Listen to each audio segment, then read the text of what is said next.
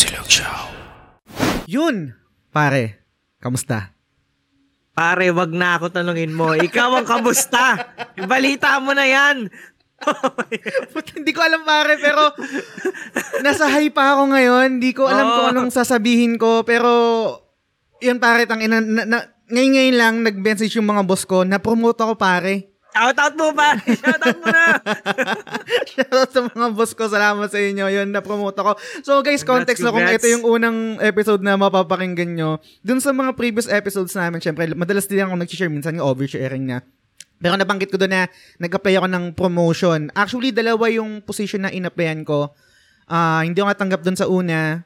Pero, syempre, putang ina, hindi naman tayo parang titigil lang doon lang, di ba? Syempre, laban lang ng Sinanay- laban. Sinanay ka ng Dark Souls eh. Siyempre, Ganyan talaga. putang ina, you die, mabubuhay pa ako. Nag-apply ulit ako ng panibagong um, panibagong position. Medyo mababa siya dun sa una kong in-applyan, pero syempre goods pa rin 'yun. Um, upgrade pa rin 'yun. And luckily ngayon, ka, ayun mismo nagre-record kami ni ni DP1 ngayon Thursday 8 PM kaninang mga um 7.50 nag-message sa akin yung mga boss ko, "Uy, parang congrats, congrats. Kaya medyo nasa high pa ako. So, gusto ko lang i-share sa inyo guys na yun, Yeah, Ko alam oo. kung ano. Pero Maganda yan. Sobrang swerte ng mga nakikinig kasi maano eh, law of attraction yan eh. Kung makarinig ka ng success ng isang tao, di ba? Pwedeng mahawa yan eh. Kaya, di ba? Hawa-hawa lang.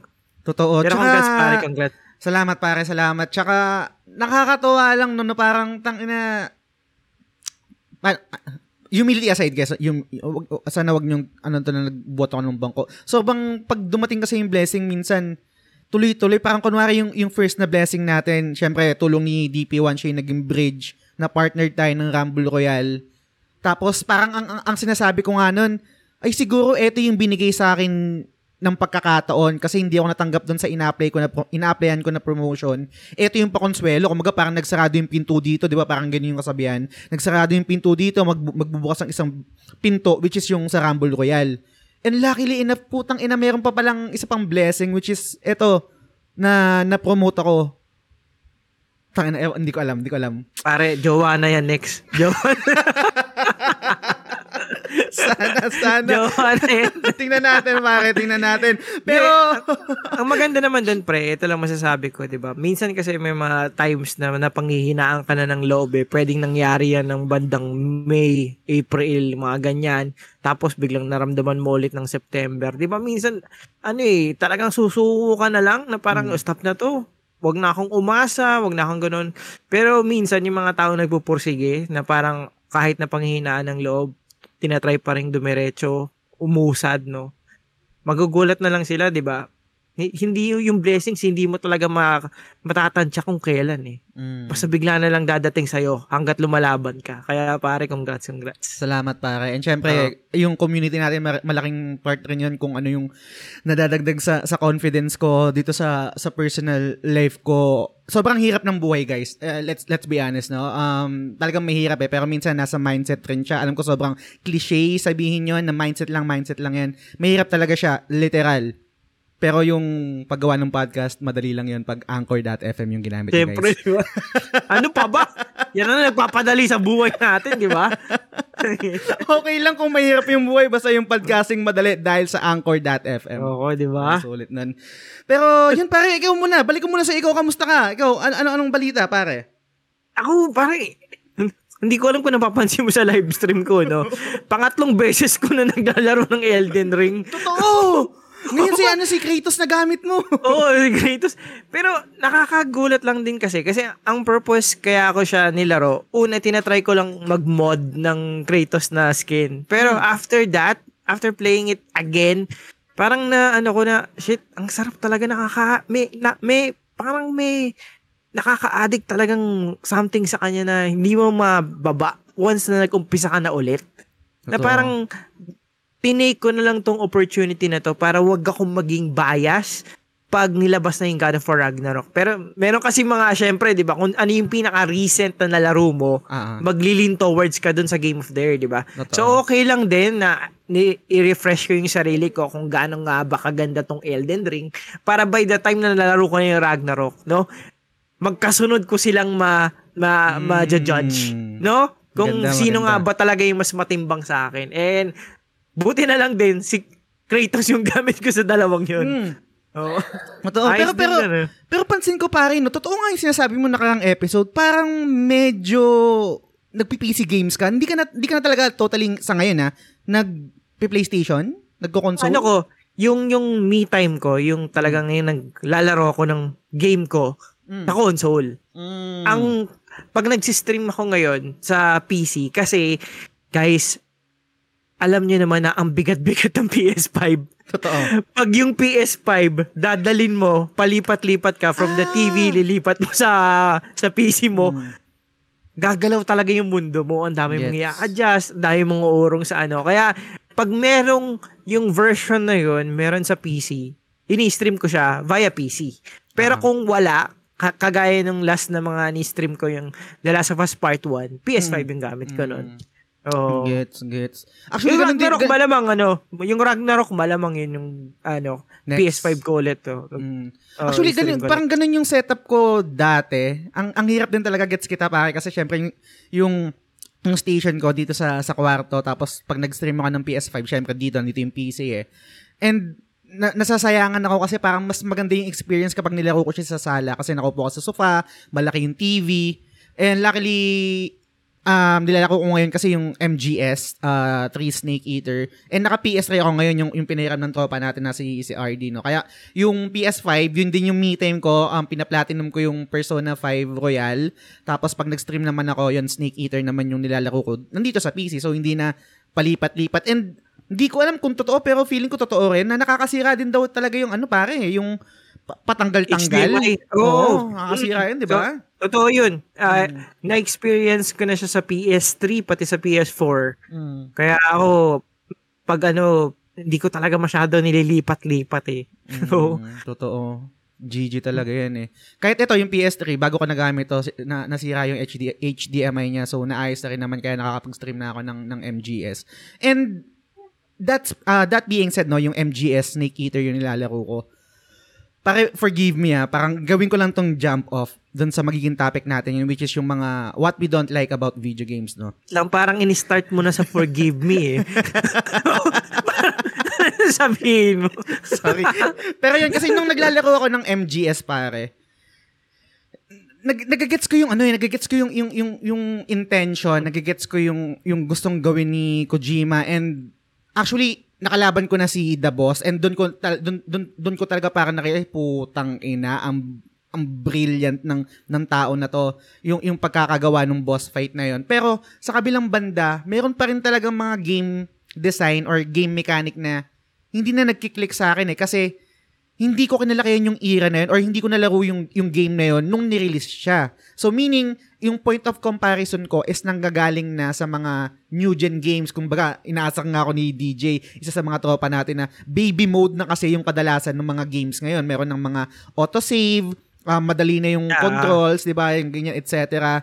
Um, isang, Tama-tama yun. isang click isang click mo lang ng ng pang-heal, may heal ka na dito sa Snake Eater, putang ina. Iba ibang klaseng heal, kailangan mo pang mag-bandage, kailangan mo pang gamitin yung knife mo, Men. tanggalin yung ano. Pag na-burn ka. Pag na-burn ka, ang dami, ang daming cheche bureche. And doon ko na-realize, sabi ko, ang dami ko palang hindi gusto sa sa video game. And hindi lang dito sa MGS ah, kahit dun sa mga previous na nalaro ko na na parang pag binalikan ko, parang na- nare-realize ko na nagust, gu- nagustuhan ko sila before kasi wala akong choice na ibang laruin kasi ito yung mga games noon.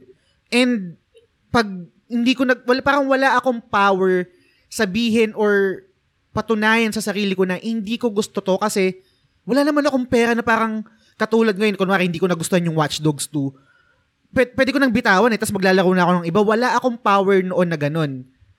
Pag pag bumili ako ng game before sa PS1 sa PS2 sa PS3 kailangan kong panindigan laruin at tapusin yung game na yun and ang nangyayari syempre parang na, tagal mo nang nilalaro eventually, quote-unquote, nagugustuhan ko na rin. Or parang nagkakaroon lang ako ng, ng parang nalaloko ko lang yung sarili ko kasi parang, wala eh, ito na, wala, no choice ako eh. So, ngayon pare, no, ah, medyo tricky rin yung magiging topic natin kasi medyo negative siya. Pero I guess, sobrang good naman yung community, community natin na makatanggap ng, ng, ng mga gantong bagay and sobrang open rin naman nila. Kasi, syempre, iba-iba naman tayo ng pakiramdam sa mga games na nilalaro natin. And it it doesn't mean na parang OLEDs na siya in totality.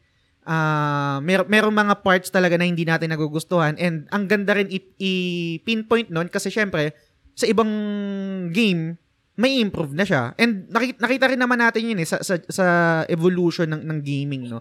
So umpisahan ko pare, umpisahan ko dito sa pinaka-umpisa which is ang comment ni ano eh, comment ni Sands. Sabi niya, I want to share that I don't like how some games make you customize your character down to the littlest detail tapos wala naman impact sa ability or skill ng character. I stopped playing Skyrim because I got turned off by this. Eh, intro pa lang ng Oh. game ngayon. Oh, Oh. my God. Ano, anong thoughts mo doon para sa character creation? Ako, sobrang pare, ganun. Oo. Ako kasi, may impact sa akin yung visually, maganda yung nakikita ko eh. Lalo na kung main character mo siya throughout the game. Hmm. So, kaya minsan natatalag, natatagalan din ako sa character creation kasi gustong gusto ko, uy, gusto ko kamukhang kamukha ko yung character o kaya kamukhang kamukha ng ginagaya kong character. Mm. Para pag gamit ko siya all throughout the game, parang feeling ko, ako yun? Or talagang yung character na binild ko? Kaya merong mga tao talagang ano eh, yung parang nagtatagal sila doon sa ano, doon sa character creation. Kasi Mhm. talagang gusto nila sobrang pinong-pino, pinapaganda talaga na sobra. Kahit sa Elden Ring eh. Totoo. Sobrang sobrang tagal din nag-create ng mga tao diyan, no. Ah, Skyrim pwede pa eh. Kasi Mm. kaya lang sa Skyrim kasi pag nag-armor ka tapos hin- hindi yata na off doon yung helmet eh. Bal baliwala yung mga ano, baliwala yung kinreate mo kasi natatakpan din totally ng mga ah, ah, armor na define na yung itsura, di ba? Mm, So, hindi mo na rin nakikita.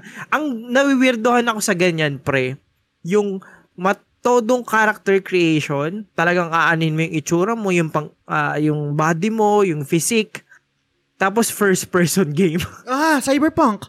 Pare. Oo, cyberpunk, di ba? Oh, di ba napakatagal mong inaayos Hmm. yung itsura mo, tapos nakikita mo lang siya pag may mirror, o kaya pag parang mamatay ka. Hmm. Pero ah, other than that, first person siya, hindi mo nakikita eh. Oh, Totoo. kaya yun. May meron din akong experience sa ganito. Actually, gets kita, no? Parang minsan tumatagal din talaga ako sa character creation. Siyempre, gusto mong i-customize yung gusto mong style. Ako lagi kasing babae yung pinipili ko tapos parang minomodel ko siya dun sa isang paborito kong um, anime which is si Claire ng Claymore. Pero meron lang ako mga nitpick dito. Ang kumbaga parang pag naka-close up siya, oo, gets, parang kamukhang kamukha talaga pag mag, magpo-photo ka, mag, magpo-photo mode ka, i-zoom in mo. Pero pag while you're you're playing na no tapos ang layo, minsan al- hindi rin talaga kamukha eh. So kailangan mong maging parang talagang merong unique dun sa character mo na talagang madidistinguish mo. Ah, kinrate ko to. Kunwari dun sa latest ko na ginawa, I think sa Bloodborne yun. Ginawa kong kulay green yata yung buhok niya para noticeable. Tapos yung, yung mukha niya medyo weird na talagang mukhang parang witch na yata yung itsura. Hindi ko na masyadong maalala. Pero meron mga character creation or parang mga talagang didetalye mo and hindi rin naman, hindi siya na-apply habang naglalaro ka na. Kumbaga parang minimal na lang yung yung nakikita mo. Pag zoom mo, oo, makikita tapos pag nag nag nag, nag photo mode ka, kita rin naman. So I guess depende rin depende pa rin talaga. Meron akong magandang ano niyan, yung sa my my player ng NBA 2K Mm, series. mm-mm. Kasi doon kasi p- pwede mong i-face scan. As in yung mukha ko mismo talaga. Mm. So, natagalan ako doon kasi every time na nagpipicture ako, chubby chicks. Sobrang chubby chicks pare. kaya, kaya pag yung player ko, di ba, medyo matipuno yung katawan, mga ganun. Pagdating sa mukha, parang naiiwan sa, naiiwan sa, ano eh, kusina eh. parang may siopaw na kinakain lagi. Parang naging Oo. belga, no? Oo. Sa extra rice. Oo, sa extra rice. So, yun. Pero yun, yun kung ano, ah, na ano nyo ako na, nag, may pakialam talaga yung mga Hmm. tao sa itsura. Oo, Totoo. no. Kaya pa- parang ine-effortan nila, even nga yung mga, ayan, face ka na ganyan. Or a- anong character cus- customization na available dun sa game. Totoo. May iba pa to kasi pare na isang hindi ko talaga nagugustuhan to sa sa game, no. I'm not sure kung anong opinion mo dito pero sobrang curious rin ako. yung weapon durability pare. Um, sobrang sobrang gusto ko yung ano, yung Breath of the Wild masterpiece 'yon para sa akin. Pero kung meron Pare. akong nitpick doon, Pare, yung weapon na nababasag, ayoko nun. ay nako yung Breath of the Wild. Nung unang-una kong nalaro yan, tapos nalaman ko yung wood. Yung branch. Di ba yun yung unang makukuha mong weapon? Tapos ilang ilang hataw mo lang sira na. Ang ganda ng ano game design kasi syempre, 'di ba, doon pag nagtapon ka ng fire sa isang grass, kakala talaga yung fire. Parang talagang yung element ng fire ramdam mo. And ganun din yung mga gamit. Pero yun nga lang. Pare naman, ibig sabihin kahit pangalagaan ko yung mga weapon na to, ibig sabihin, yung mga favorite ko, hindi ko masyado gagamitin. Oo, Gets mo? totoo. O, d- para tumagal yung durability niya unless i- mag aano ka ng item para tumaas yung ano niya, 'di ba? Pero ayaw na ayaw ko din yun, pre. Mm. Una kong na-experience yan. Ah, sang batang game na to? Dark Souls? Hindi no. Hindi, meron, meron, meron game. Hindi ko alam kung ano siya sa... Nakalimutan ko na pare. Pero, pero matagal na rin yan. Sa bandang ano pa lang, PS3. Meron ng weapon durability. RPG yun eh. Nakalimutan Baka, ko na kung ng game yun. Pe, ay, saan yata? Elder Scrolls o Oblivion? May ganun Pwede. yata eh. Pwede. Oo, eh. oo. Kaya ano, ang tendency ko naman doon, yung yung mga favorite kong weapon, ginagamit ko lang siya pag yung mga matitinding boss. Mm. Pag, pag yung mga simpleng weapon na yon na parang anytime p- pwede kong mapalitan or makabili ng bago, sa mga simple, yun ang ginagamit ko. Pero super agree ako dyan sa durability. Diba? Tama, tama. Wala, naalala ko yung sa Breath of the Wild, sobrang sinave ko yung mga ibang weapon doon. And syempre, syempre, blind playthrough ako. Hindi ko alam kung kailan ako matatapos. Ang nangyari, tendency, ang dami ko na save na weapon na hindi ko nagamit. 'Di ba Parang kasi sobrang Iba na ang sarap eh. gamitin. Mm. Oh, yun yung problema doon. Kaya super Mm. agree. Meron meron Hindi, dito si ano pare, ikaw ikaw baka meron kang ano, iba to muna sa na isang design Ako muna, ako muna na- next. oo. Ah, ito, sobrang talamak nito nung PS1 pati PS2. Okay. Oh, medyo ah feeling ko ah, constructive criticism sa mga developers no pero Hmm. in a way medyo natamad na rin sila sa game design siguro na pwede nilang isipan. Ngayon kasi medyo na ano nito eh, na solusyonan na. So yung invisible walls, Ooh. yung yung ano, yung biglang maglalakad ka sa isang map o isang dungeon tapos kita mo wala namang kaharang-harang pero bawal ka dumaan Mm. na, uy, ngayon kasi, ang gagaling na ng mga developers or mga art directors na nilalagyan na lang nila ng something na naka-block na parang hindi ka makadaan doon. Like yung mga debris na sobrang dami na patong-patong o kaya meron kang ano talagang ah, hindi mo madadaanan na bagay na at least meron kang visually masasabi mo, ay, kaya ako hindi makadaan dyan. Dati kasi sobra, halos lahat ng game may invisible walls Totoo. na ano, na bawal ka daanan. Yo. Ikaw pare, ano yung mga experience mo na ganun? Hindi, hindi ko hindi ko ma, hindi ko ma, ma-pinpoint kung ano yung mga games pero sobrang naalala ko yung mga games na na ganyan no. Parang um Silent Hill siguro pero kasi yung Silent Hill gets mo na parang kunwari, 'di ba?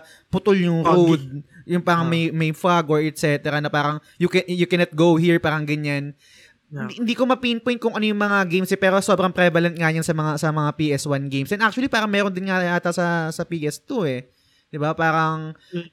Eh, meron meron meron meron dito na experience ko um pinaka recent lang na medyo hindi siya nagme-make sense. Na parang hindi mo mapupuntahan yun. And I think naging comparison din to sa Breath of the Wild. Yung sa ano parang sa Horizon Zero Dawn. Maraming pwesto kasi doon sa sa mapa na parang alam mo using logic, dapat pwede ko siyang puntahan. Hindi, I don't think na parang one is to one to na sinasabi mo na invisible wala. Pero parang ganun na lang kasi yung ginawa nila na, na design para nga masabi na, oh, hindi ka pwede pumunta dito. And understandable rin naman yun. Kaso ang problema, pag, yun nga kasi nakatapat yung, bre- na, na, natapatan siya ng, ng Breath of the Wild na parang, eh, sa Breath of the Wild, pwede kong akyatin to eh. Parang ganyan eh. Uh, tapos, it, tapos dito, hindi pwede. Pero using logic, dapat pwede mong akyatin. Parang ganyan.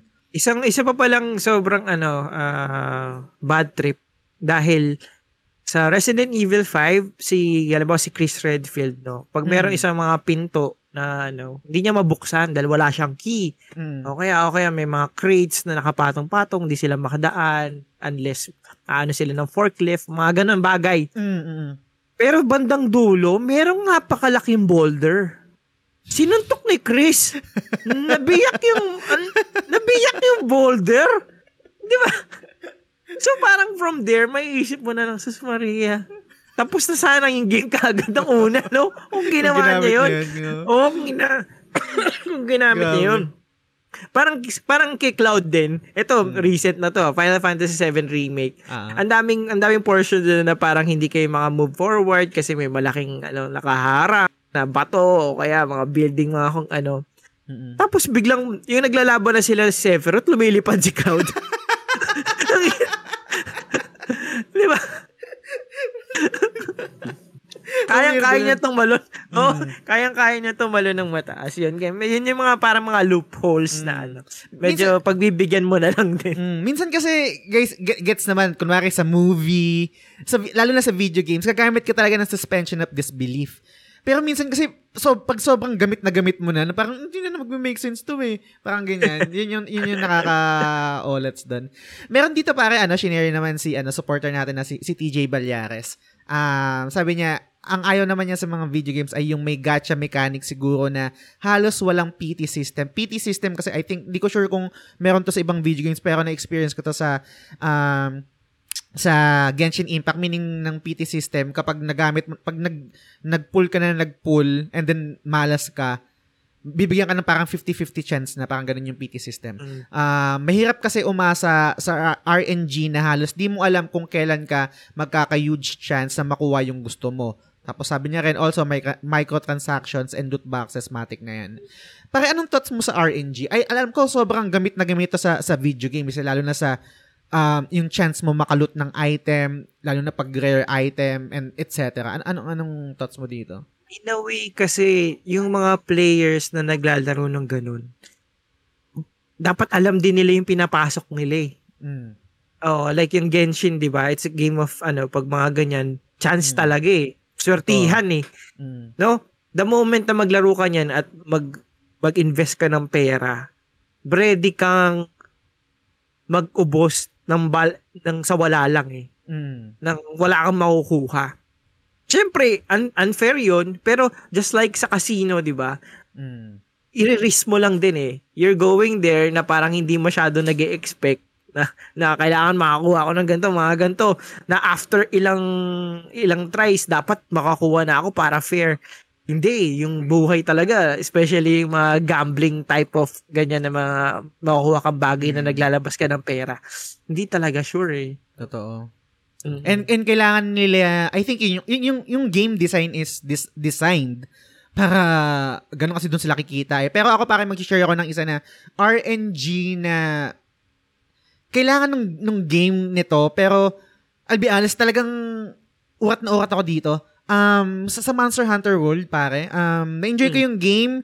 I think ah ito nga yung game of the year ko nung, nung na-release tong game na to. Pero sobrang urat na urat ako sa RNG pag kukuha ka nung meron kasi dun mga jewel and yung mga jewel na yun yung ilalagay mo sa slot ng mga weapons mo, ng item mo para lumakas ka. And gets ko yung yung game yung yung, yung logic behind it kasi Monster Hunter is all about repetitive quest eh. Paulit-ulit mong papatayin yung monster tapos lalakas ka ng lalakas. And para lumakas ka, syempre, makukuha mo yung mga items na yun para ilagay dun sa, sa weapon mo. Ah. Pero minsan kasi pag pag yung sinex ka ng malas, yung talagang malas ka, minsan parang hindi na rin kasi mata- makatarungan yung yung RNG. Siguro okay lang kung parang maki- ma- malalaman mo yun pare na parang makikita mo yung yung yung drop rate or yung chance rate or kung ano mang something na yon. Alam ko parang hindi na magiging balance yon and baka maging ma- ma-break na yung game kapag kapag um, tinaasan yung drop rate or something. Pero kapag sobrang hindi na makatarungan or parang na- nararamdaman na ng player alam ko guys, maraming players sa atin ng Monster Hunter World eh, and I know na naranasan nyo rin to. Merong mga pagkakataon na mararamdaman nyo na hindi na parang unfair yung RNG sa ano sa Monster Hunter World na dumadating nga sa punto na meron pa tayong mga ritual bago kunin yung ano, etc. Baka mas ma- tumaas yung chance which is hindi naman talaga Speaking, totoo. pre, speaking of RNG, Mm. yung sa angle na yan, ah, ang pinaka naramdaman ko yan, pre, sa Returnal, Yun, yung mga collect- yan. Yung mga collectibles doon. So, imagine, na, alalaro mo naman to, Yes, pare, pare. di ba, yung Returnal. Oh my God. So, y- yung, yung biome nun, o yung map, map 1, 2, 3, 4, 5, matapos mo lang yung isa dyan, task na eh. Mm. Pahirapan na talaga eh. Talagang masayang masaya ka na pag natalo mo yung boss doon. Mm. Kasi going there, every, every uh, part nun, kakabahan ka. Kasi pag namatay ka doon, uulit ka ulit. Mm. 'Di ba? So imagine guys, if kailangan mong ikutin yung limang yon para makuha yung mga collectibles na hindi ka siguradong lalabas. Oh my God. 'Di ba? Ima- Imagine mo pare yung hirap. Tapos hindi ka pa siguradong may makukuha ka pabalik. Oo. Tapos kahit limang beses mo siya i-try, pwedeng wala siya sa limang beses. Pare, bago ko na platinum yon ilang beses ko natapos yung buong game para lang makuha yung mga collectibles na yon. And merong mga ah, collectibles doon na nag-umpisa ako ng 9 ng gabi Mm. na sumuko na ako ng bandang 5 kasi Huwag umaga? may mag oh hindi ko siya nakuha. Isang piraso. Oh my God. Oo, tapos pagkagising ko, nag-try lang ako ulit bago bumalik sa work, Mm. biglang boom, lumabas. Lumabas. Oo. Sipihan lang pero ah yung Returnal kaya sobrang sobrang lapit sa puso ko ng Returnal na game. Mm. Kasi siya yung tipong hindi ko inakalang mapaplatinum ko dahil sa RNG niya. Mm. Oo, pero nagulat ako na, uy, inaya ko na nagkaroon ako ng pasensya at ano, lakas ng loob para i-push through yun. Pero grabe yung RNG ng Returnal. Ah, maraming mga players na ano, siguro hindi nila pina-platinum yun. Mm. Hindi ibig sabihin na hindi nila kaya. Kasi kaya nila eh. Pero minsan kasi mabad trip ka sa RNG niya eh. Totoo. Ts- tsaka 'di ba tayo 'di ba tayo bilang trophy hunters and sa community marami naman din trophy hunters no. Susugal ako na isa sa mga pumipigil sa inyo na i-platinum yung games kapag chinek nyo yung platinum trophy guide may RNG something dun sa ano sa pagkuha nung nung platinum and I think yun din talaga yung pumipigil. Mer merong comment dito para si ano tropa natin na si Ray Anthony Rivera. Um related dun sa sinabi mo. I don't like roguelike games. The repetitive Sakto pala. Di ba sakto? The repetitive aspect of the game gets boring after some time. Permadeath and starting all over again feels like a waste of time and energy. Um, mag-comment ako ng mabilis dito, no? Ang ang mga ang mga roguelike or hindi ko alam kung roguelike or roguelike yung light yung tawag dito pero something na ganun yung gameplay mechanic is yung yung Hades Hades, Ah, pare. diba? Returnal tsaka Dead Cells. Ito yung parang sobrang fresh pa sa utak ko na nilalaro ko. And I'll be honest guys, Returnal hindi ko pa natapos. Talagang tinigilan ko siya. Babalik Ah. ka rin, pare. Babalik ka rin. Pare, naalala mo sabay pa tayo naglaro Oo, niyan. sabay tayo. Diba? Kasi kukintuhan tayo na parang, hayop tong game na to. Sarap balikan. Pero hindi ko siya natapos, guys. Sinukuan ko siya. Parang alam ko sa sarili ko na meron, humility aside, na meron akong mm, skill set para sa mga mahihirap na games. Pero pag yun nga, na alam ko na merong, merong aspeto ng game na wala akong control. Let's say yung roguelike, yung nag-iiba pag namatay ka, walang quick retry dun sa area na yun. Parang na ano ko eh, na- inaatake ng anxiety na parang uulit-ulit ako, hindi ko matatapos kasi mag-start from scratch ulit ako. And same din sa sa Hades. Pero, ang ang difference naman sa Hades na parang hindi ko masyadong naramdaman sa Returnal is yung Hades kahit namatay ka, merong konting something eh. Babalik Parang- sa'yo. Oh, parang may konting nag improve ka. Di ko ma- di ko na ma-pinpoint kung ano yun. Siguro yung mga skill mo or yung parang yung yung mga abilities na pwede mong makuha per run. Parang nararamdaman mo na lumalakas ka. Kaya yung Hades natapos ko. So, so itong tatlong games na nabanggit ko, Hades lang yung natapos ko. Isang isang ending lang kasi hindi ko na kayang ulitin eh. Um, Returnal hindi ko natapos and Dead Cells hanggang ngayon hindi ko pa natatapos. An- an- anong thoughts mo dito pare kung meron ka pa may dadagdag? Ako, ah, ano talaga, it's a task. Mm. tall task sa lahat ng gamers na mag-try ng roguelike. Kasi ah, lalo na kung limited yung oras mo, it takes practice kasi itong mga games na to eh. And gagaling ka talaga pag lagi kang namamatay. Mm. Pero minsan kasi yung mga tao, wala na silang oras para mamatay ng mamatay sa game. Para lang matuto sila. Kasi hindi mo igagaranti na natuto ka, kakayanin mo pa rin yung next eh. Ibig sabihin may another another ano na naman of learning. And yung mga ibang tao, especially yung mga adult, wala na silang oras sa ganun. Gina- ginagamit nila yung time na to ano uh, to enjoy. Kaya I totally agree dun sa binanggit niya. Kahit natapos ko yung Returnal, hindi pa rin ako makapaniwalang na platinum ko siya. Mm. Oo.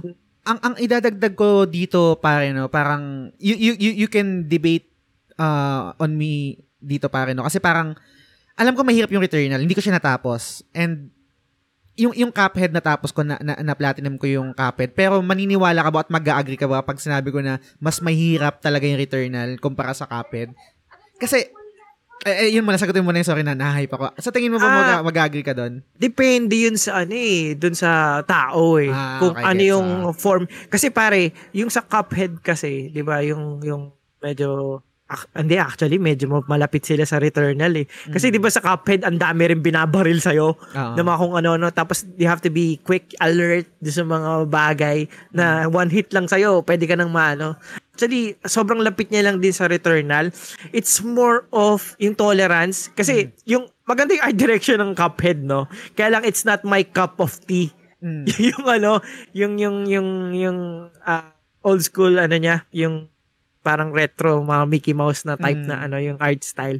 Um, meron na pinipili ko yung games na ano eh, yung pag alam kong pag ututuunan ko ng sobrang pansin dahil gusto ko Mm. talaga siya. And na-enjoy ko talaga yung Returnal kasi ang ganda ng sound design niya. Mm. And na-challenge talaga ako dun sa mga boss, dun sa ganun. Kaya ako parang, okay, sige, kahit hirap na hirap ako, na-try ko nang yun. Pag may mga games like sa sa totoo lang yung Little Nightmares.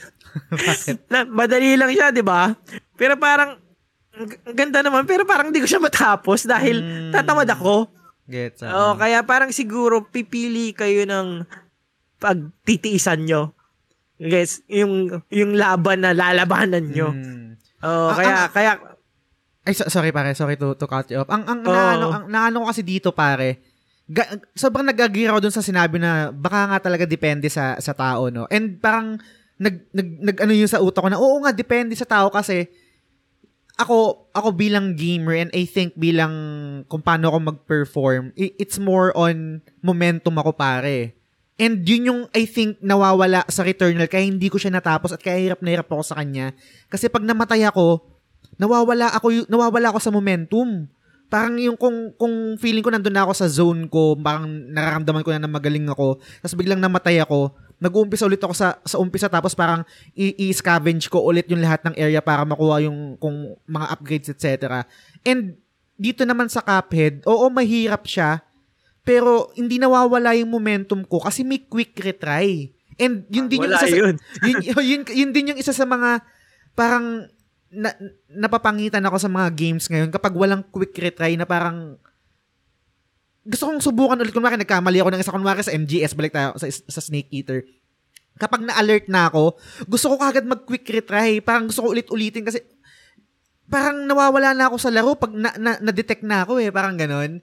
Yung ba yung ano mo, kasi di ba halimbawa natalo ka sa isang boss, Mm. fresh pa sa'yo yung technique eh. Oy, kasi di ba Mm. may nalalaman ka, oy, dapat pala ma iniwasan ko siya nung part na to. Sige, Mm. gagawin ko agad. Totoo. Ang tendency, ang tendency kasi pag wala kang quick retry, medyo Uy, ano, panibagong ano naman, may dadaanan ka bang ibang kalaban, Mm. magbabago na naman yung momentum mo. Naiiba, kaya ang hirap, no? Buti na lang yung Anchor.fm eh.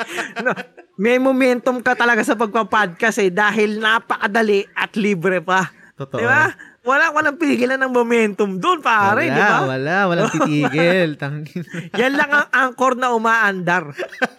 Di ba? Gagamit ng anchor pero ang momentum, tuloy-tuloy pa rin. Di ba? Galing mo dun, pare. Galing mo dun. Ma- mabalik ko lang din, pre. Ah, Mm. yung for me ah, yung yung Cuphead, I agree dun sa momentum talaga na parang ah, may quick retry, kaya parang nandun ka pa rin dun sa groove mo, kung paano iwasan, tong mga portion na to, dito ko tatalon, mga ganun. Ang masasuggest ko naman dun sa Returnal, it's all about preparation eh, and patience Mm. Na before you go to a boss, make sure that you are prepared. Mm. Tapos, ano rin, ah, merong makukuha doon kasi yung resin. Yung resin Ah. yung pag dagdag ang buhay mo. Mm. So, hi- hindi ko kinukuha yun lagi dahil minimake sure ko na full health ako pag kinuha ko siya para madagdagan yung total bar ng health ko. Ah, yung ano, yung maximum life. Yung maximum, ah. oh, yung maximum life. Kaya parang ano, tinitiis ko talagang hindi ako maka, ma- ma- parang minimake sure ko hindi ako nababawasan every time. Kaya sobrang ingat ko. Mm. Kasi di ba minsan pag dumire-diretso ka, laban ka agad, pamamama. Tendency, kahit, kahit natapos mo siya, matatamaan ka ng isa eh. From there, mahihirapan ka magpalaki ng buhay pag lagi ka nababawasan eh. Kaya ako talaga sobrang ingat ako dahil syempre may kaba ka every ano eh, every lugar eh. Mm. Kaya naging na, naging return na ano na to podcast. Sorry. Sorry. La- la- last question bago tayo mag-move on para tungkol sa Returnal. Pag naglalaro ka ba niyan, let's say mga roguelike or roguelike, lalo itong Returnal best example, kapag first area pa lang ba tapos parang ay ang pangit ng ano ha, ng positioning ng ano ha, ng weapon na parang or yung drop rate ng weapon na, nag-quick quick retry ka ba or parang nilalaro mo siya lahat ng attempt mo? Ah, ano? Kailangan mong ulitin. Ulitin, Oo, okay. tapos pag pag parang hindi ka satisfied doon sa ano, papatay ka na lang. Mm, naalala ko kasi parang pag di ko kagad nakuha yung weapon na paborito ko yung parang homing na Oh, Hollow ano, Seeker. O yung Hollow Seeker. Ano, ano yan, Hollow ko eh. Seeker. Inuulit ko na kagad eh. Oo. Ah, Parang ganun. pag maganda niyan pag nakakuha ka niyan, pinapalakas mo na lang tapos ano, ah napapa-level up mo kasi yun pare. Mm. Hindi mo lang napapansin pero yun, nare-retain mo yung level niya. Kaya lang yun nga, kailangan mo ulit maghanap ng ganun na swertihan lang ulit na kung Totoo. makakuha ka. Oo. Ayun. Okay. Move on tayo sa ano sa roguelike. Oh, grabe. Tumagal tayo doon. Pare, meron ka bang ibawa to na ano? Na Ako, ako, yung, ah, siguro, sobrang familiar ka. Siguro lahat ng mga ayaw ko kasi sa video games, bandang nangyari na siya at na-improve naman na ngayon. Mm. Pero sobrang ayaw ko talaga dati yung fetch quest. Mm. Yung tipong, tipong, uy, yung, tulungan mo kunin yung pusa ko sa, sa ano, sa, sa puno. Oo. Oh, sige, sige, tulungan kita. Yun, kailangan mo ng tatlong pawis ng unggoy. tatlong pawis ng unggoy. Tapos yung wood na gawa sa mga nasunog na villages. At, at, at pako, pako na ginamit sa mga, ano, sa mga, ano, Hudyo. mga, ayaw ko nga sabihin nyo, kaya ako nag-iisip ng iba eh. Sorry. Sorry. Kaya ako nag-stutter dahil nag-iisip ako ng bukod doon. Tapos sinabi ko, Sorry. Alam mo naman ako. Sorry. Pero ganun, di ba? Parang, Mm, gets, gets. grabe yung, yung, yung mga fetch quest na yan.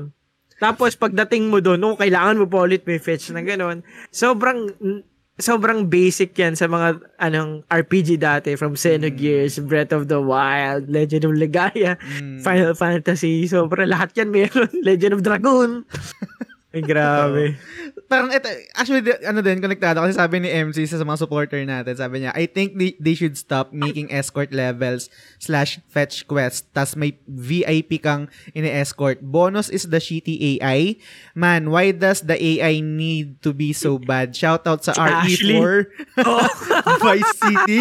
Eh, hindi ko alam kung ano MG, MGS3, sabi MG, meron bang escort level? Doon pa wala akong maalala ang escort level doon. Anyway, and Bioshock, kayo May, umubos ng percent- escort doon, si Eva. ay, Pasensya na kayo, mainitin ng ulo ko ngayon. Pero, yung, yung kay Ashley dun sa RE4 gets, no? Talagang bad AI talaga. Leon, help! Sa tingin mo ma-improve yun sa RE4 remake? Improve Ah, yun? Sa tingin ko naman, Mm. kasi lalo ngayon, uh, feminism, di ba? Ayaw nila talaga pagmukayin yung mga female ano, ah, counterparts na ano na naghihingi ng tulong sa mga lalaki. no? Mm. Kaya I think naman na nararapat din naman bilang ano na independent tong si Ashley. Uh, mala Ellie. Pero hindi naman yung tipong na sobrang lakas talaga. Mm. pero pero may, may, may dahil may dahilan naman lagi dyan. Lagi dinadahilan ng mga malulupit mag-RE4.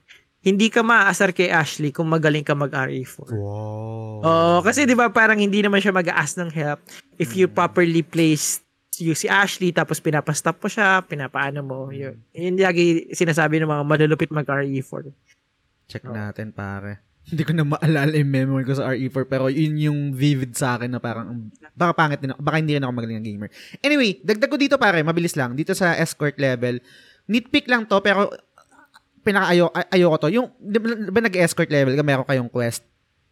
Yung yung yung kailangan mong sumabay sa pacing niya. Tapos ang bagal maglakad. Oo.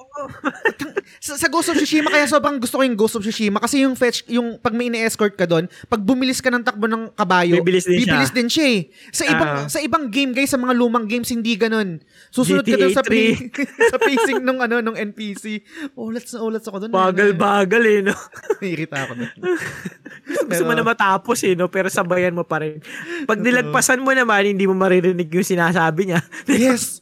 Ma, ma may skip mo yung ano yung yung, yung dialogue.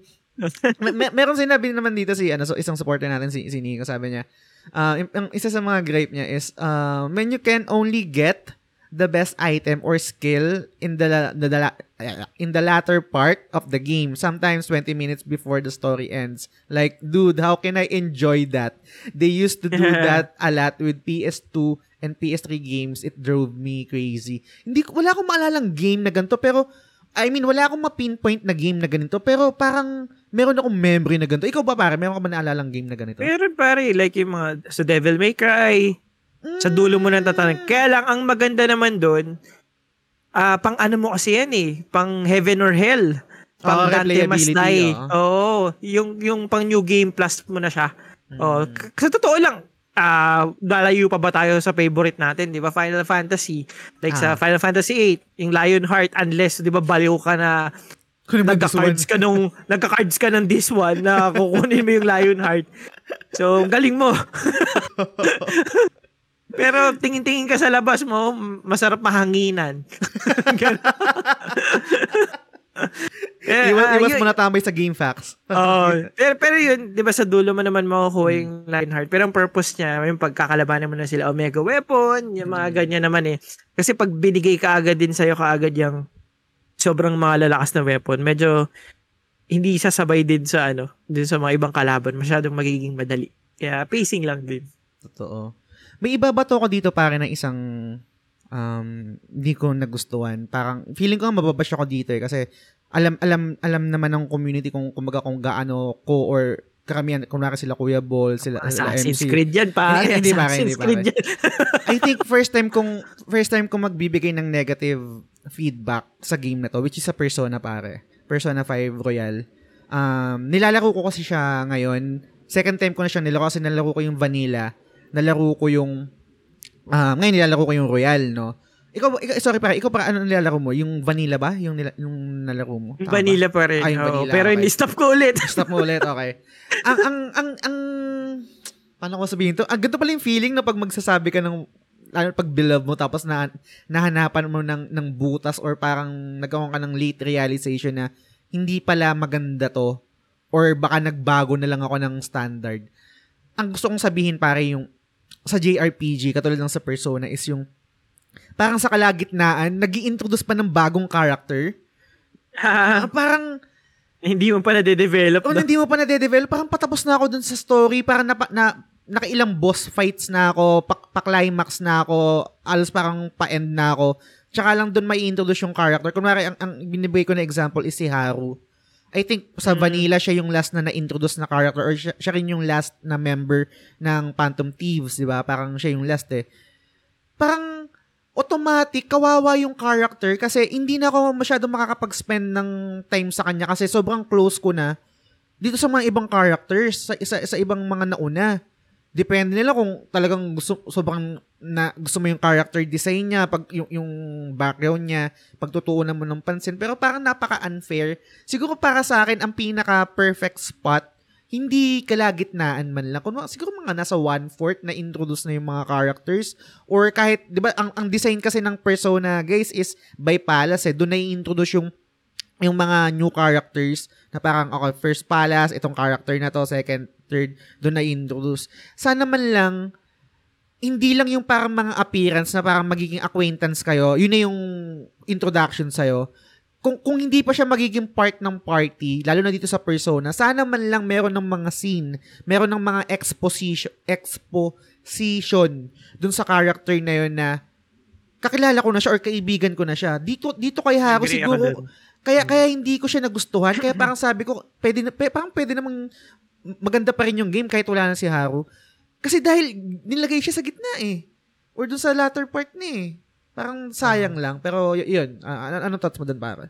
Ako pare, ano, siguro way yun ng persona para maano sa, ano, yung parang nakagawian when it comes to RPG. Kasi, Mm. it, kagaya ng mga, sabi mo, um, mo, karamihan ng RPG, one-fourth pa lang, napapakilala na lahat ng characters. Mm. Kadalasan yan, di ba, magkakasunod na mission, konti-konting pinapakilala yung characters, no? Totoo. Ah, kahit FF8, si Irvin yung dulo, 'di ba? Yung mga ganyan. Ah, kahit sa FF7, yan sila. Sino man dulo nun? Si ano ba? Si Kisit ba? Vincent. Vincent. Ay, hindi. Optional si Vincent eh. Pero, Oh, Vin- si Sid. Ah, si Sid. Oh, Baka, pwede. Si, ah, si Sid, 'di ba? Ah. So, yun, nasa these two, 'di ba? Parang Mm. halos bago maggitna na Mm. introduce na lahat. Ah, ang nagustuhan ko na naman sa persona, iba nga siya eh. Iba talaga eh. Mm. Kaya nagkaroon siya ng sariling appeal. Kaya rin feeling ko, pre, tinry nilang iwasan yung mga ah, stereotypical na mga nangyayari sa RPG. Kaya biglang, kala nyo, wala na. ah. Boom! Mm. Character. Diba? Gets, gets. Oh, nandun, nandun yung appeal niya. Pero I totally agree. Maganda yung solution mo eh. Kung meron ka man ibibigay na character sa may bandang dulo, at least nakilala na namin siya nung una pa lang. Mm. No? Hindi, Parang- dito kay, yung kay dito kay Haro kasi para pinakilala na siya or nakita na siya, eh, pero wala lang eh. Kung, kung bigyan mo naman ako ng eksena, exposition, yung parang give me something na moment na kasama ano ba siya. yung, a- ano ba yung ini?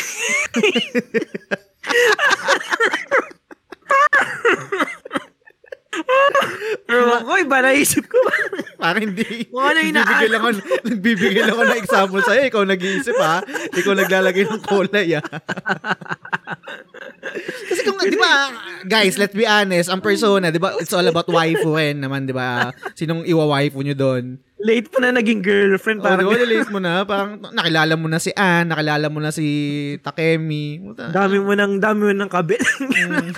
dami mo ng, ano, naka-fling. Tapos, Oo. tsaka, unfair naman yun, guys. Pero, Hindi mo nabigyan ng chance. ano pa, may ibabato ka, may ibabato kang ano dito? Ako, siguro ito na yung pinaka-last ko. Okay. Ang pinaka ko lang talaga, kahit dating-dati pa, Mm. is yung, kasi pag naglalaro ako ng games, ang nag-explore talaga ako. Mm. So, kung, yung kung may path ba yan, left and right, Ano pangalan ko sasabihin mo? hindi, kung may left and right yan, Mm. pinag-iisipan ko madalas talaga, tinitingnan ko yung surroundings. Ano ba yung way na papunta sa cutscene at hindi na ako makakabalik? Sabi o, o yung parang may secret pa. Kasi by the time na parang makalagpas ako doon, hindi na ako makakabalik. Yan, sobrang talamak yan sa PS1 and PS2 games Oo. noon. Ayong ayoko noon. As in, pag may branching paths, or ano, pagpapiliin ako, crossroads, Mm-mm. nagsisave muna ako. nagsisave ako. Pag mali yung dinaanan ko, loload ko na lang kaagad. Mm. Kasi gusto kong maikot lahat eh. And sana gawin nila guys. Kasi hanggang ngayon mayroon pa rin ganyan eh. By the time na pupunta ka na doon, may option lang naman na parang ano na dadaan ka na ba? O kung anong magandang salita na papapiliin ka yes or no. Para alam mo lang, di ba? Kung ano, pwede ka pa mag-explore. Kasi bad trip talaga yun eh. Lalo na dati, yung ano pa, limited pa yung save point mo na Mm. Pwedeng walang save point ka doon sa lugar na yun, hindi ka pwede mag-save.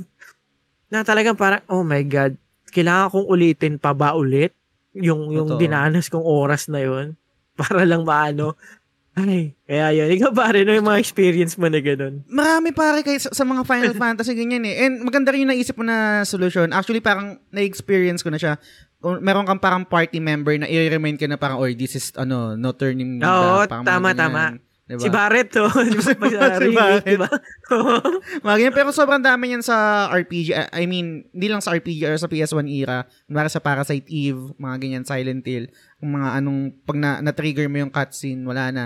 Tapos ang layo pa ng save mo. And ang, ang, ang pinaka-olats kasi doon, lalo na pag meron ka neto, which is yung ano, yung fear of missing out, na gaya ng nabanggit mo, hindi ko pa na-explore lahat, baka may item dito, etc. Yun yung nakakainis talaga dun sa ganong aspeto eh. Pero, parang konti konti na lang sa sa mga recent games na nalaro ko na yung ganun. Kasi nga dagdag na rin natin kung bakit kaya ganun kasi before kung naalala nyo guys sa video games na nilalaro natin, reward natin yung cutscene eh, 'di ba? Yung FMV, Oo. parang pinaka-reward natin. Eh. Dito parang hindi na masyadong ganun eh, parang tel parang masyadong scripted na kung saan nagkakaroon ng cutscene or parang anong tawag dito, yung yung actual gameplay minsan seamless na yung transition dun sa In-game. in-game, In-game, diba? ano. Para- so, medyo nag-improve na rin naman talaga.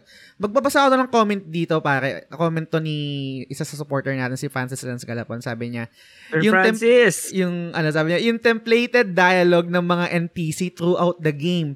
Classic example, lagi nababanggit yung Sky- Skyrim ah. Classic example is sa Skyrim. Naligtas mo na ang Arrow to buong the knee. Tamriel. Dragonborn ka na lahat-lahat, pero wala pa din respeto sa'yo yung mga NPC, civilians at guards na makakasulubong mo sa villages, king inang yan. Ifus road ako kayong lahat eh. Totoo, So, ba? ako, ganun. ako, ako pare, yan yung maganda sa Red Dead Redemption 2. Mm. Mm. na nag adjust yung ah, perception sa'yo ng mga tao, pati yung dialogue sa'yo, depending do sa part ng game. Oh, yung sa Skyrim nga, 'di ba? Napakarami mo nang niligtas, napakarami mo ng dragon na ginapi. Pero kung ano yung unang sinabi sa'yo na wa- pipitsugi ka pa lang, yun pa rin hanggang dulo. Totoo. Mer- meron dito ang comment, another comment, isa sa mga supporter natin para si RD Casimiro. Shoutout sa'yo para. Salamat sa PS3 mo. Um, pasok ba dito, sabi niya, pasok ba dito yung microtransactions ha? I miss playing on PS1 na plug and play lang yung mga games, especially sa fighting games because uso pa nun yung couch co-op. Okay, eh, medyo tricky to yung, yung, yung microtransaction kasi gets ko kung free yung game, parang kailangan nila talaga maglagay ng microtransaction guys eh. Kasi free yung game eh. Pero, kapag binayaran natin ng full price yung game, doon ako magkakaroon ng issue. Kapag may microtransactions pa rin. An- anong thoughts mo dito, pare? Ako pare, iba na rin kasi yung needs ng gamer. Sa totoo lang, ito ah, i- Mm. imagine natin guys. Ano yung full price game na binili mo recently pare? Hindi ko maalala. Then, Hor- like, sabihin Horizon, natin- Hori- Horizon, pare. Horizon, West, Horizon. oh, West, oo. So, ang Horizon, pag nilabas nila yan, tapos may mga bugs, do you expect the developers to, im- ano, uh, fix it?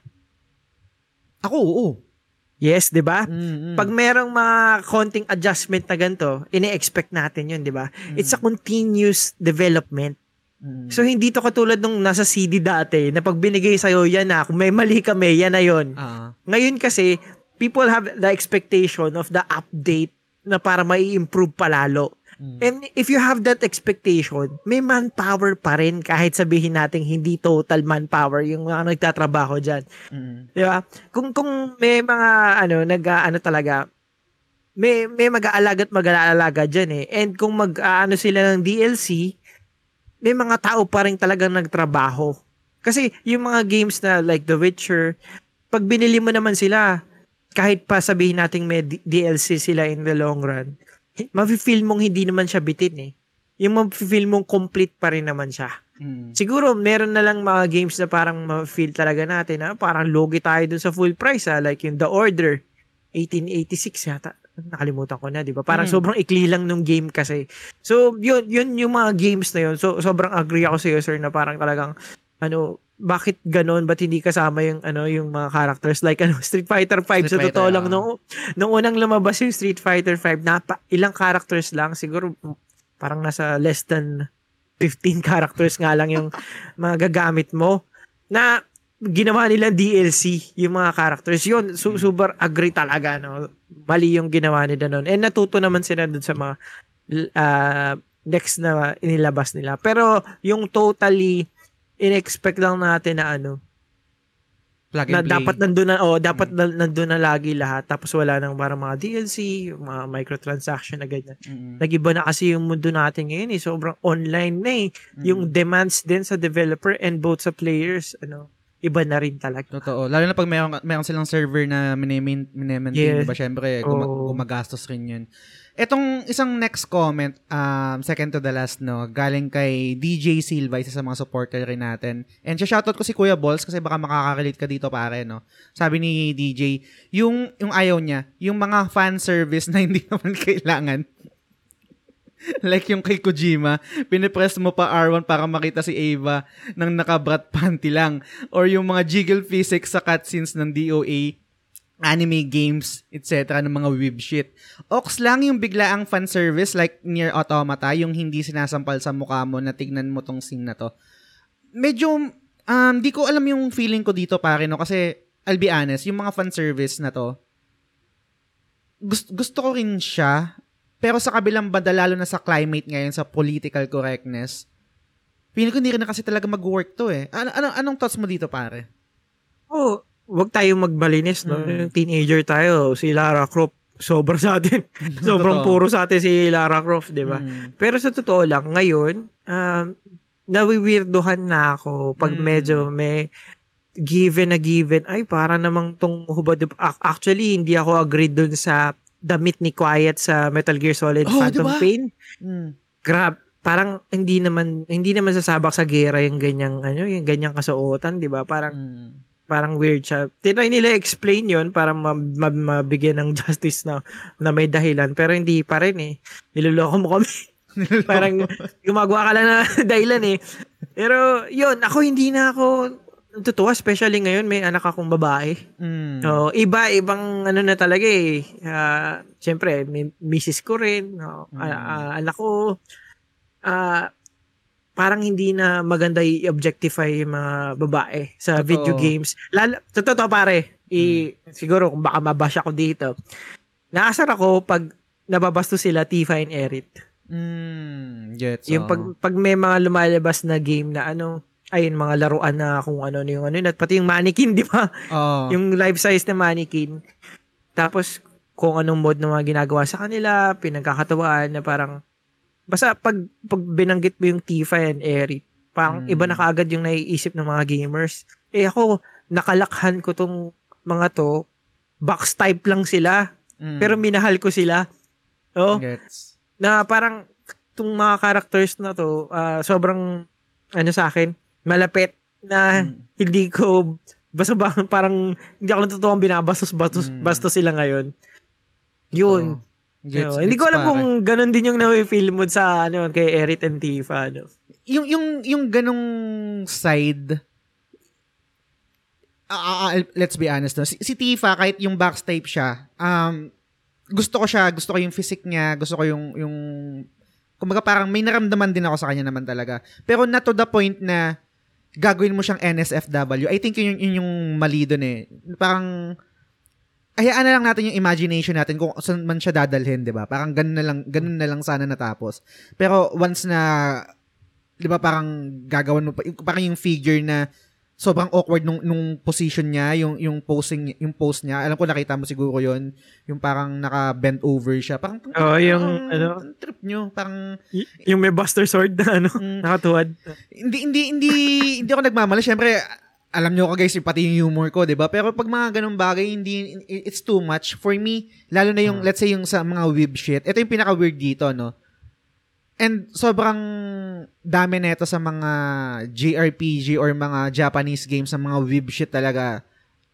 La- lalo na pag pag binebenta na parang bata or minor yung yung yung character tapos isa-sexualize or i-objectify ano yung tinutukoy ko Atal- Atelier Iris 'di ba putang ina yung game na yan 'di ba parang si si Ryza 'di ba parang eh, gets kung, kung yun yung trip nyo you, you do you pero parang hmm hmm hindi ko, hindi ko alam.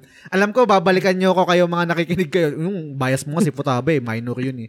hindi, hindi ko naman binabastos yun ng, ng gano'n or parang hindi naman siya sexualized or objectified dun sa, sa game na yun. Pero alam niyo yung tinutukoy ko na parang merong mga laruan to the point na talagang NSFW na eh, which is hindi, hindi na rin talaga nagki-click sa akin. Alam ko ito nabanggit mo yung si si, si 2B sa sa Nier no, pero hindi siya ganun eh gets ko kung parang it works for me na hin, yun nga gaya sabi mo hindi sinasampal katulad nung iba mag R1 ka para para mabusuhan si si Eva, Eva, Eva, etc. Sure pare, kung kung pagpantalo natin si 2B, okay lang sa'yo. Pag ano?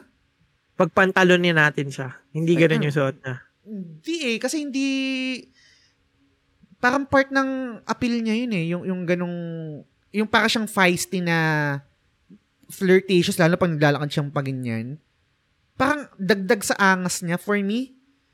Ang ang ang, ang nauulatsan lang ako is pag yung ginagawa siyang NSFW to the point na alam mo na yung alam mo na yung intention. Ewan ko. Siguro bias lang ako kay 2B kasi gusto gusto ko yung character niya. Gandang-ganda ako sa kanya. Ako medyo ano, na ano kita doon. Mm. Kaya lang, kasi ako, ah, yung game mo kasi tumatalon-talon, nagla-ladder-ladder. Anong expectin mo sa players, di ba? Ah, kahit pa hindi nila tignan yan, masisilip, masisilip pa rin Mm. nila yan. Kaya merong, in a way, may hint na ano, kasi contrast pa, anong kulay ng ano niya, panloob niya, di ba? Ah. O, Tapos may- may- pa dun sa ano, sa Dagdag black, pa dyan, di ba? ang take home pa dyan, pare, may trophy pag sinilipan mo siya. Oo, so, parang di may intention, may intention din. Pero intention sa talaga. sa Japanese culture kasi parang in a way kasi hindi ko alam kung tama to ha. Pero Mm. binibuild kasi nila yung ano eh, erotic side ng mga lalaki kasi nga sobrang workaholic yung mga tao sa Japan na Mm. nawawala na sila ng time to procreate. Totoo. Ang, Oo. ta- ang tanda ng population nila. Kaya kaya ang ginagawa ng mga developers or mga anong media sa Japan is tinatry stimulate yung sex drive Mm. with these characters para ganahan yung mga ano. Kasi yung mga design na yan, may, may, may ibig sabihin naman eh. Um, pa, may So, science yun nga lang. it, eh, no? Yes, uh, yun nga lang, sa ibang culture, pwedeng ma, maiba yung meaning, mga ganun. Pero hindi mo rin naman masisisi yung ibang culture. eh. Iba-iba rin tayo nagko-consume ng media, you know. Kaya Totoo. siguro kung alam mong i-consume yan ng buong mundo, ko-consider mo rin. Pero sa Japanese, medyo wala silang paki sa ganyan talaga. Oo. Which is good thing din naman, di ba? Yun yung ano, charm nila. Yun, yun pa pala, dagdag ko na, sorry, last na to. Di- sa, sa sinabi ni DJ, kung bakit hindi nag-work sa akin yung Fatal Frame. Horror yung game, pero ba, ba, bakit ganun yung jiggle physics doon? Parang, hindi na siya nakakatakot, guys, eh. Pare, Hindi ko- mag-stream ka daw, mag-stream ka ulit. Horror. In-stream ko, hiniram ko nga sa'yo, di ba? In-stream ko, hindi ako nakatakot, eh. Ina, may jiggle physics, eh. Tapos Iba, eh, Japanese no? pa. Iba, eh. Tapos puro water pa, no? Yun pa, wet loop. Grabe. Eto pare, last last na comment. Um, kasi magkadugtong to. Comment to ni Kuya Benny. Shoutout sa'yo. Ano, Eh, Benny! Kuya Benny. Para And alam ko then- yan, para alam ko yan. And then, nag, ano, nag-piggyback din dito si, si Yvette ng Ara-Ara, the Weeb Podcast, no? Sabi ni Kuya Benny, ang pinakaayaw daw niya is yung unskippable na cutscenes.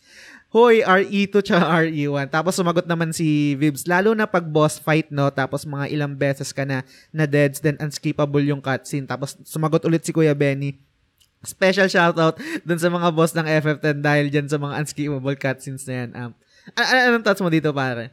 Nakakasar talaga yan, pre. Ah, makakabisado mo na yung linya nila eh. Totoo. Miserable pile of secrets. Enough talk! How about you?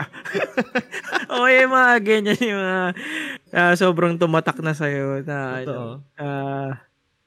Ang dami yan. kahit, ka- kahit maganda yung cutscene, maiirita ka pa rin eh. Kasi Hmm. ulit-ulit nga, ah, ang tendency, ang ginagawa ko na lang doon pag ganun, may, may pagkain ako, kaya nililipat ko. ganun muna, no? Tamang browse sa, Pero ano, sa IG. tayo- Oo, di ba? Mga ganun so- social media muna. Eto pare, I'm not sure kung meron ka pang last no, pero ibabato ko na yung last ko na talagang hindi ko na nagugustuhan. Um, kasi, paano ko ba i-articulate to? Laki, laki tayo sa ano, laki tayo sa sa family computer, sa arcade, sa mga old school na games na to, no? And we always say na, ah parang, ang, ang, ang hirap, ang, ang hirap kaya ng mga games noon. Totoo, may hirap talaga yung mga games noon. And parang kung natapos mo, let's say, yung Ninja Gaiden, yung, yung Ninja Turtles, yung kung ano man yung mga games na mahirap noon, Mario, etc. Is parang, ang, yung parang yung resume mo to to to finish um, new gen games ngayon parang sabihin mo na oh kaya mo rin yan nakaya mo yung yung dati eh. Pero mag, nagkaroon ako ng late realization pare looking back. I think yung ibang games before paano ko ba ano ba yung tamang word dito? Artificial yung difficulty? Ah, ano bang anong punto ko doon parang yung ibang games ay sinasadyang mahirap kasi ang intention nila lalo na sa bidyuhan, is maubos yung pera natin. To play, to play, maubos yung pera, hulog-hulog ng pera.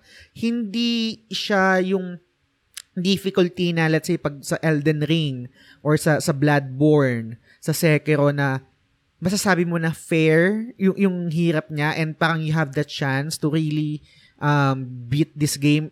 Kung naalala nyo guys, mayroong mga ibang klase ng deaths na sasabihin mo, pa- paano ako namatay doon? Parang unfair naman yun. Parang ganyan. I think, yung yung napu, na, nalalagay natin yung ibang games na noon sa pedestal na itong mahirap talaga tong games na to dapat kaya mo na kaya mo na yung mga new gen games I think parang hindi siya one is to one kasi yung game philosophy before ng mga unang games ay iba sa game philosophy ngayon eh, yung yung intention nila before yung ibang game is yun nga mahirap para gumastos tayo ng pera, magulog tayo ng magulog ng, ng, ng, ng, ng coins. Ngayon, ngayon mas fair na. I think kahit sobrang hirap ng Sekiro, kahit sobrang hirap ng Bloodborne yung ibang boss doon, parang kaya kong sabihin na may chance akong manalo and, and may chance talaga akong manalo and, and nakakaya ko rin naman talaga. Meron akong ibang option to to improve, magpa-level, gumaling ako bilang player, etc. Pero looking back, yung ibang games na nalaro ko before, parang sabi ko, nakaya ko to sheer um, resilience or parang tiyaga, hindi dahil sa parang sa skill or something. Anong, anong thoughts mo dun, pare? lang eh. It's all about game design. Mm. Kasi yung mga game design dati, may ano rin eh, like yung sa Battletoads, ang hirap niya. Kasi Mm. hindi mo hindi maganda yung game design niya. Mm. Na parang hindi nagiging fair sa players. Dahil hindi nagiging play- fair sa players, sobrang hirap niya tuloy. Na pag natapos mo, ay napakalupit mo na, biruin mo, luging-lugi ka na doon, natalo mo pa. No? Kasi yung mga games ngayon, mas level yung playing field. No? Kahit pa sabihin mong get good yan, like Returnal, uh, Dark Souls, uh, yung mga ganyan, pag once na ma, ma, malaman mo yung mga moves, yung mga ganyan, may chance ka talagang ma-defeat yung game eh. Mm. Kasi, um, maganda yung game design niya. Na talagang parang may chance ka. May, may level yung playing field. Kasi doon sa mga like Battletoads, doon sa portion na yon stage 4 yata yun, stage 3. Tapos yung Mm. naka, ano ka, naka motorcycle. Sobrang hirap niya nung part na yun. O skateboard, nakalimutan ko na. Ba- bago ka makapunta doon, ang hirap pa. Katulad mo yung sinasabi mo, wala kang quick retry. So, yung, ta- yung, yung, yung mga tao, di ba, hindi nila napapractice na napapractice yun. Dahil yung sa game design na yun, napakapangit nga ng game design dun sa part na yun. Mm. Ang hirap papuntahan. Kaya yung tendency yung mga tao, hindi naman sila ulit-ulit ng ulit unless talaga nag-addict sila, di ba? Mm. Kaya ako, it's, feeling ko nga pare, halimbawa, ano lang ah, Street Fighter. Okay. Pag matatalo ko na si M. Bison, biglang ang pag, yung attack na sa akin, feeling ko ang laki nang nababawa sa health bar. Hindi ko alam kung na-experience mo yun ah, si M. Bison sa Street Fighter 2. Yung pinakauna pa nun. Di ko maala. M. Bison, si Vega ba? to? Ay, di, iba pala yun. Ay, tama ba? Si M. Bison yung ano, pinagpalit sila, di ba? Si, Ah, yung nakapula. Mm, Oo. mm, gets ko na, oh, naalala ko na. Pero, pero hindi ko maalala, hindi ko hindi ko na hindi ko na maalala kung meron na akong ganung experience na parang lumalakas yung damage niya. Oh, pag, maano. mat- pag matatalo, feeling ko lang yun, feeling Oo. ko lang. Oh, pero sa sa game design lang din eh. O kaya Oo. nagiging mahirap yung yung mga games dati kasi hindi pa ganun ka flawless yung game design niya. Mm, Oh, kaya gets. pero anong naano ka is yung mga tao dun sa mga tao bang nag-iisip na uy, pag nata pag magaling ka nung uh, yung sinaunang games, kayang-kaya mo na lahat ng ano ng mga new gen. Hindi, doon lang sa parang related pero doon sa statement na mahirap yung games before. Oo, mahirap naman talaga pero hindi siya mahirap dahil ma- mahirap siya kasi ang intention ng game is to to get us uh, play more at para gumastos. Parang hindi siya mahirap in a sense na design siyang fair katulad ng mga nabanggit mo. Yung yung yun nga parang art- artificial yung difficulty niya. Hindi na siya makatotohanan. Kasi pre, ala, siguro hindi new gen. Kasi sa totoo lang, yung mga old school kind of games na yan, meron silang equivalent ngayon din. Mm. Na mga may hirap na sobrang hirap. Mm. Pero from there, pag yun yung nilalaro ko, alam ko mahirap siya. Yung drive ko rin to finish it, hindi rin ganun kataas dahil hindi na ako natutuwa sa kanya. Mm. Oo. Kasi ang, mab- ang mabibigay ko na example dito, para I'm not sure kung nalaro mo. Kunwari, um, yung old school na Castlevania, di ba? Ah. Yung yung hindi hindi pa to yung hindi pa ito yung ano ah, yung Metroidvania. Hindi, hindi pa Ah. yun ah, hindi pa yun ah. Yung yung Ah. kahit yung Rockman na lang, ito yung mga best example ko dito. Imagine niyo guys, and kung kaya nyong alalahanin, ang bibigat ng mga characters na yun, yung talon, parang ang bigat niya. Pag tumalon ka, parang um, wala kang invisible na parang extra platform na hindi ka mahuhulog. Parang sobrang accurate ng talon mo dapat. And in- hindi siya yung parang ah, hindi siya yung crisp and responsive katulad ng let's say Metroidvania ngayon na Hollow Knight or The Messenger or Celeste na sobrang snap nung nung controls niya na pag tumalon ka, mararamdaman mo kagad yung talon mo kahit sobrang maliit lang yung tatalunan mo. Alam mong sasakto ka kasi accurate.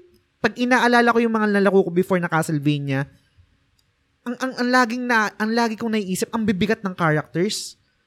And hindi siya mahirap na hindi siya parang yung statement hindi siya nasa umbrella ng mahirap dahil for the sake na, may, na ah, for the sake na parang ang design ko ang goal ko is maging mahirap mahirap siya kasi yung game design niya or yung parang pagkaka-program dun sa character is mabigat hindi sna- hindi snappy hindi ko alam kung nagme-make sense ako pare hindi ko alam kung kung make sense yung sinasabi ko pero sa game ganun- sa sa game design nga ta- Mm. lalo na dun sa mga talon-talon na yan parang hindi accurate hindi masyado maganda yung animation na Mm. parang feeling mo ah, dapat shoot ka tapos biglang kakapos ka Mm. yung hindi hindi pa rin kasi talaga na nahahasa yung mga ano eh, game design dati Mm. na nag-improve na ngayon kaya kaya nagmumukhang madali kasi mukhang pinadali dahil gumanda na mas maintindihan na natin yung tamang talon tapos mas ah, yung barrel mas accurate na No. Mm. Dati kasi hindi naman ganun ka flawless eh. La- last point para before we end our ano our, our episode. Dagdag ko lang diyan sa sa topic natin yung sa platformer. I think mayroon ako napanood na documentary nito or, or parang YouTube video sa Dead Cells nung ginagawa nila yung game na yun. Kung kung hindi kayo observant, hindi, eh, most likely hindi niyo mapapansin to. Kunwari tatalon sa isang platform pare. Ah. Pag- alam mong tat, alam mong kapos ka, hindi hindi ka aabot pero makakata, makakaapa ka pa rin kasi paano ko ba explain to? Doon sa, dun sa visual, makikita niyo yung platform na ganito lang tapos mahuhulog ka na dito. Pero dinadagdagan nila yun pare ng invisible na isang ilang pixel na para kung kapos ka, sasakto ka pa rin. So gets ko kung sasabihin niyo, puta baby mode na to ah, baby mode na yung mga new games ngayon ah. Pero hindi siya, hindi siya nakakasira ng game experience. So I think goods lang siya. Kumbaga parang hindi naman siya blatantly pinapakita sa atin kung observant ka. Oo, parang tangina, dapat mahulog na ako dun ah.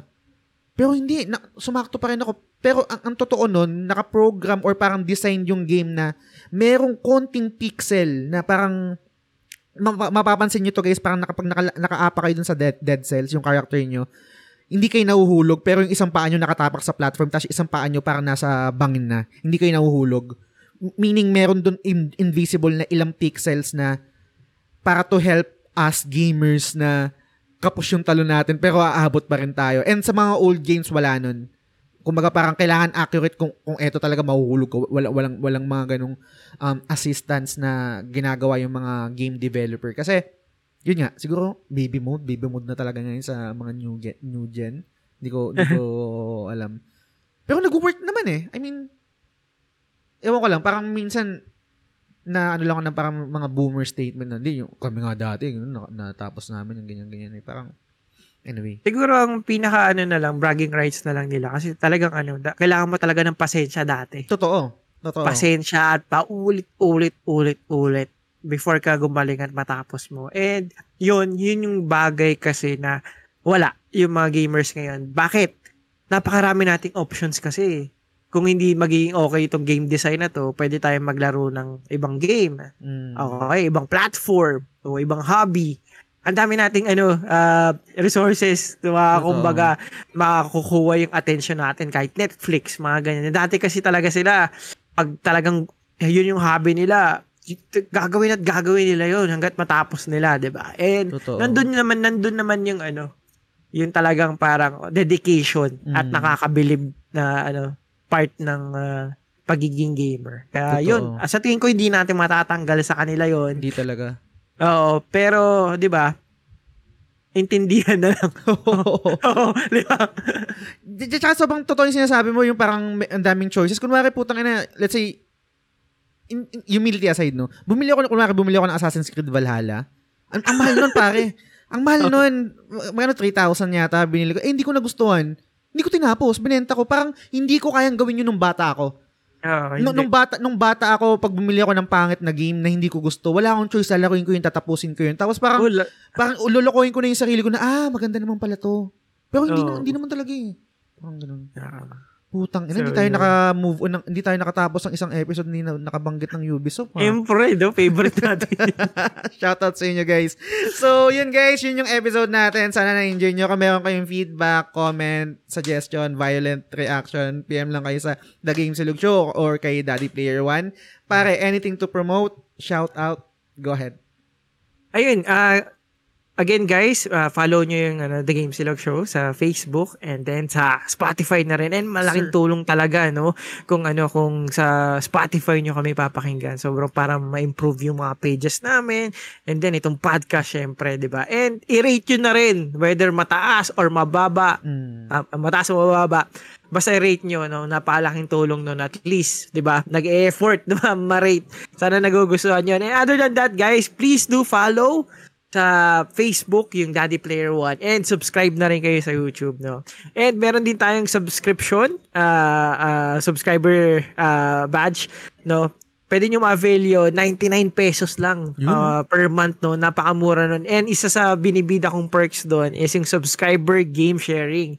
So, yung subscriber game sharing is lahat ng mga subscriber nagheheraman sa mga games. So so parang ano, ah, salit-salitan lang tayo. And yung mga games na nun, mga magaganda talaga like Elden Ring, ah, Horizon, Resident Evil Village, ah, Far Cry 6, ah, Sifu, Guardians of the Galaxy, and E WWE 2K22 yun yung pinaka-latest natin na sinali doon. No? Ang maganda pa nun, all DLC season pass kasama siya. So Yun. meaning lahat ng characters na pwede mong i-download, pwedeng pwede mo i-download. 'Di ba biro mo 99 pesos? Sobrang Tapos only palit pa 'yon, guys. Totoo. Kaya, kaya pwedeng pwede kayo magpalit anytime na ano ah, gustuhin nyo basta available yung game. So, yun. Guys, mag-subscribe na kayo para magkaroon ng Ah. God of War. Oo, di ba? Of Tapos una ko, una ko. pare. First Oo. dibs ako. anyway, so yun guys, magsasubscribe kayo kay Daddy Player One. Visit lang sa Daddy Player, uh, Daddy, Daddy Player One Facebook page niya and then sa YouTube. And uh, kung gusto nyo rin supportan The Game Silog Show, uh, pwede rin kayo mag-subscribe. Available din yon Meron link din dito sa sa description ng episode. Pero pwede rin kayo mag-visit sa, sa The Game Silog Show. Meron tayong exclusive na GC. Yung name nyo or yung name ng page nyo or name ng business nyo, ilalagay natin sa end credit sa lahat ng content na ginagawa ko. And yung isang perk na china-champion ko din is yung secret level. Ito ay isang one-on-one podcast episode with you guys. Ang pinagkaiba sa ginagawa natin ni Daddy Player One is yung topic nyo doon sa secret level, kayo yung masusunod doon. So kahit anong gusto nyong pag-usapan, mapa politics, um, video games, OPM, kahit ano, sobrang welcome doon. Kahit pag-usapan pa natin yung statement ni Joy Spring about hell. Uy, yun. sobrang goods lang. Bago lang yun. So, yun. And meron din pala akong stream. Ang stream ko ay every MWF. Currently, nilalaro ko yung Metal Gear Solid 3 Snake Eater. Kakata- nakakatalo ko pa lang kay The Boss. So, sana mag-drop by kayo. And every Sunday, 6pm, Topic Topic with Kuya Ball. So, yun guys. Again, maraming maraming salamat sa pakikinig. Hanggang sa susunod na pe... Ah, ano ba yan? Puta, nabulol pa ako. Last na. Hanggang sa susunod na episode ulit. Bye! Reign Supreme.